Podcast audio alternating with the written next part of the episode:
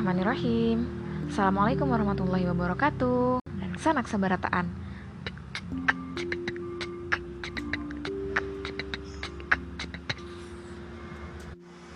Kak, hari ini ngaji nggak kak? Iya kak, aku juga mau ngaji. Aku juga.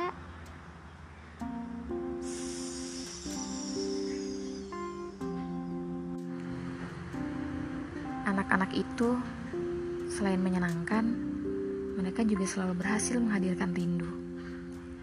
Kalimat-kalimat barusan adalah kalimat dari adik-adikku di desa KKN dulu. KKN ku jauh dari cerita KKN di desa penari Kalau kalian masih ingat. Dan kalau kalian tahu itu Kalau soal mistis, aku percaya jin itu ada. Tapi hantu, bagiku hanya fiktif belaka ia ada karena ide kreatif manusia juga. Ide yang akhirnya memberikan inspirasi pada jin untuk mewujudkan imajinasi manusia tentang sosok-sosok horor yang akhirnya disebut sebagai hantu. Ah, pintar sekali jin mengelabui kita. Oke, kembali ke cerita KKN.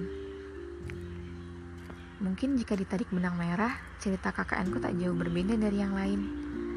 Kalau kamu pernah KKN, Mungkin mirip ceritamu juga, tapi pastilah tak akan serupa karena aku bukan kamu dan kamu pun bukan aku. Cerita KKN gak akan cukup lewat kata sekalipun jika kita bertatap muka, apalagi hanya lewat podcast ini saja. Tapi aku mau coba bagi sepenggal cerita yang setiap ku ceritakan kembali, mataku selalu berbinar mengingatnya, dan setelahnya akan berkaca-kaca. Ini semua masih tentang bagaimanakah takdir Tuhan untuk kita. Kamu mungkin sudah tahu bahwa kekuatan tersuper dari memberi bukanlah pada kebanggaan atas seberapa banyak yang bisa kamu beri, tapi pada seberapa niat ingin memberi, lapangnya hati setelah memberi, dan keikhlasan yang menyertai.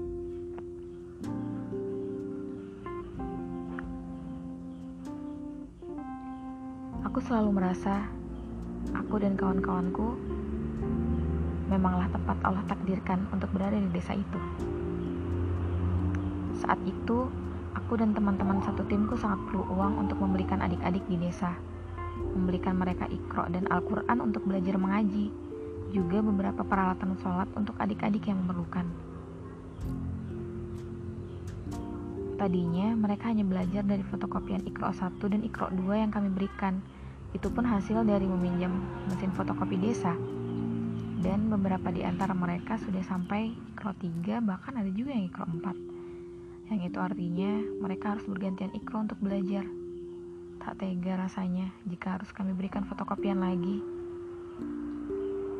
Tapi kali itu kami tak punya uang lagi untuk mengumpulkan uang dan membelinya. rumah, kamu tahu apa?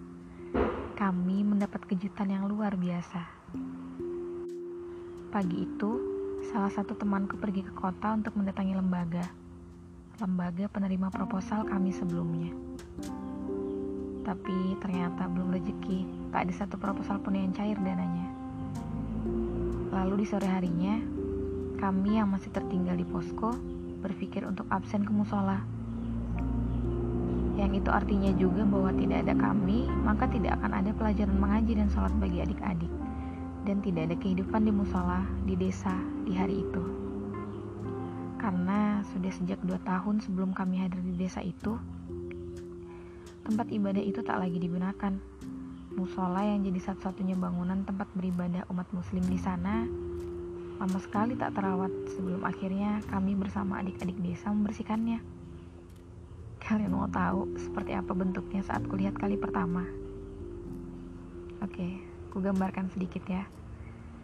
Bangunannya dari papan dengan campuran triplex yang semuanya sudah rapuh dan menjadi dan sudah jadi bahan makanan rayap.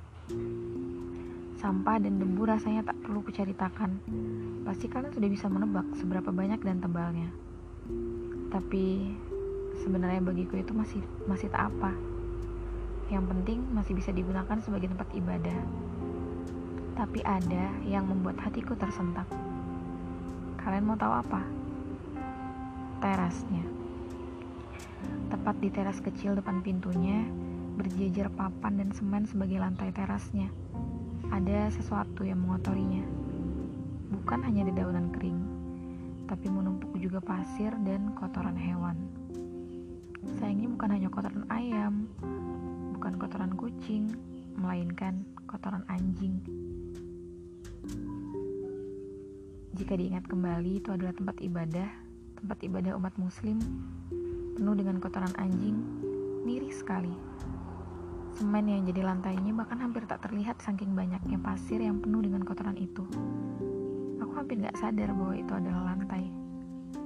Ah, kalau saja tidak bersama adik-adik desa, rasanya ingin sekali menangis melihatnya saat itu.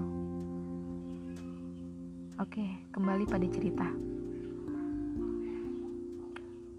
Saat itu hanya aku dan salah satu temanku yang akhirnya memutuskan untuk tetap ke musola. Ya, itu pun dari pemikiran yang cukup lama, beberapa jam kemudian. Aku cuma kepikiran siapa tahu ada adik-adik yang menunggu kami di musola. Itu saja. Dan benar, mereka sudah berkumpul di sana. Bahkan sejak sore, katanya.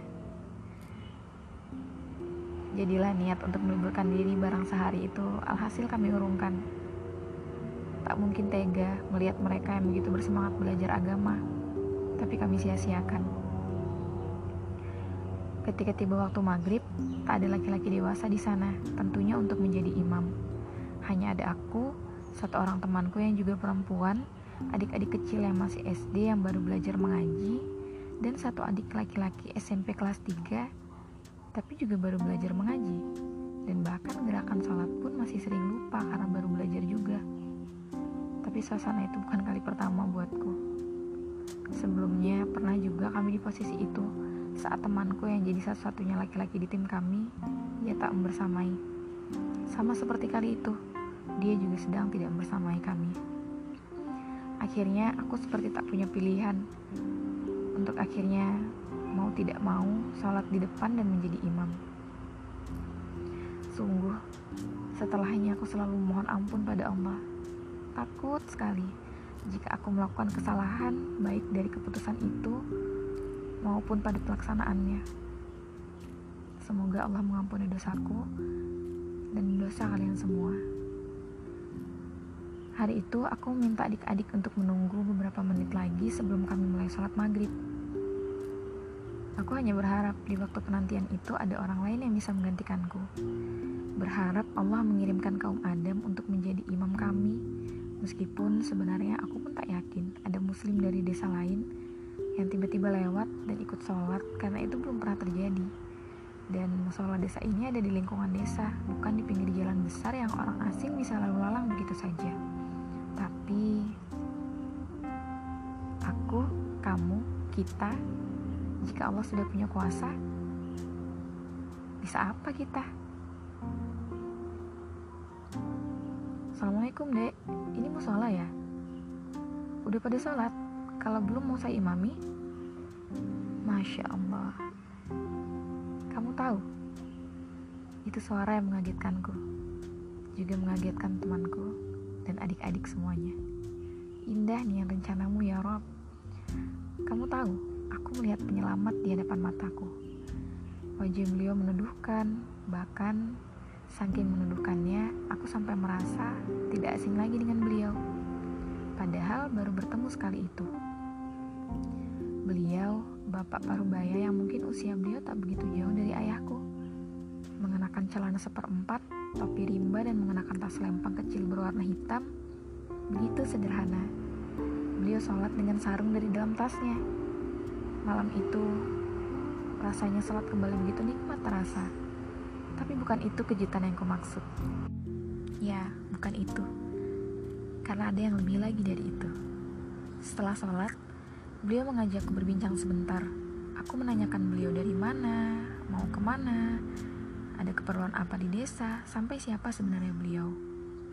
Tapi sayangnya pertanyaanku justru membuatku penasaran karena beliau cuma bilang bahwa beliau datang ke desa untuk memancing dan kebetulan lewat musola pas waktu maghrib. Itu saja. Justru beliau yang akhirnya lebih banyak bertanya padaku tentang kampusku, tentang KKN di desa itu, tentang muslim yang sampai 10% persentasenya di desa, sampai juga tentang musola yang sepertinya terlihat memprihatinkan di mata beliau juga. Dan sampai akhirnya beliau bilang, Dek, adik mau bapak kasih uang satu juta buat ngerenovasi musola ini.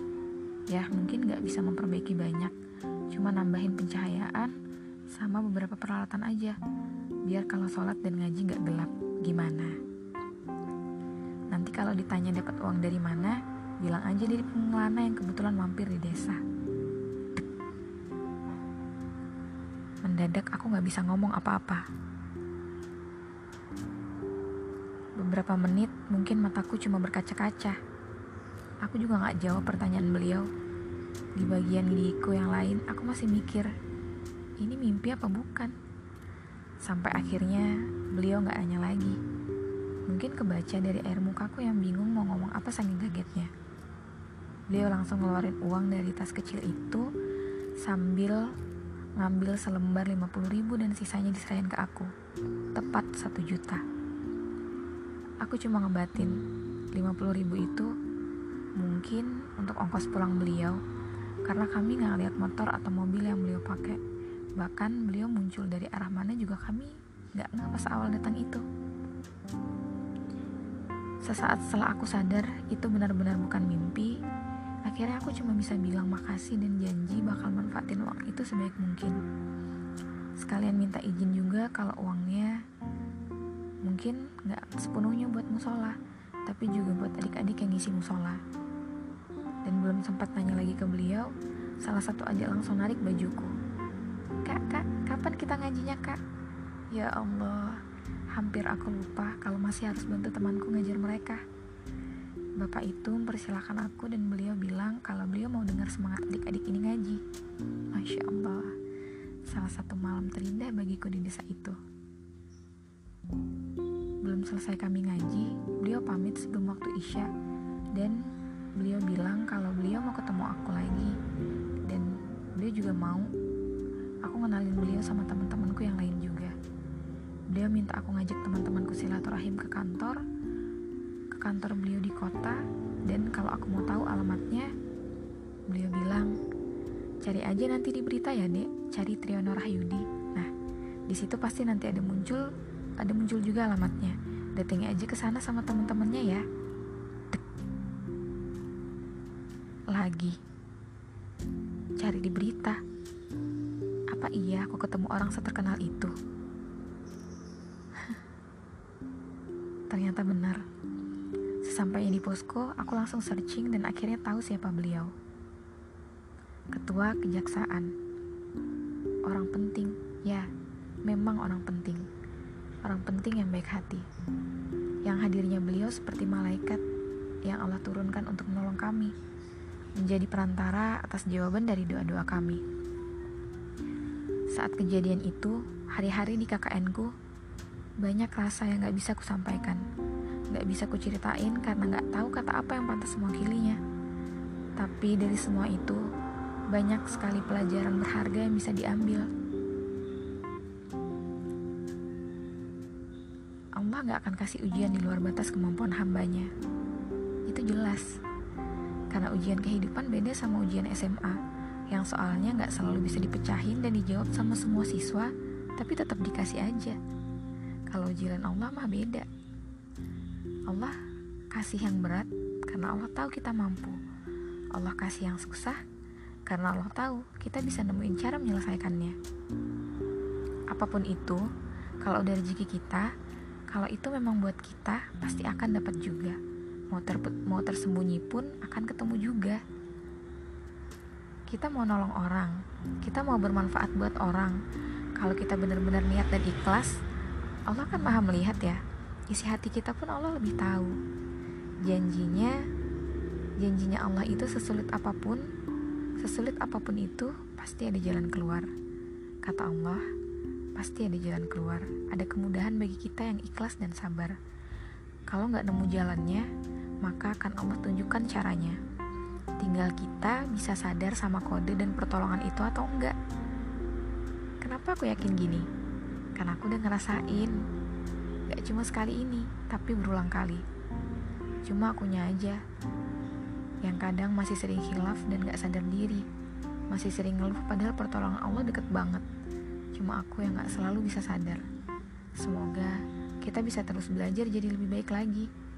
Bisa belajar memahami dan menyikapi konsep takdirnya Allah buat diri kita dengan sebaik mungkin.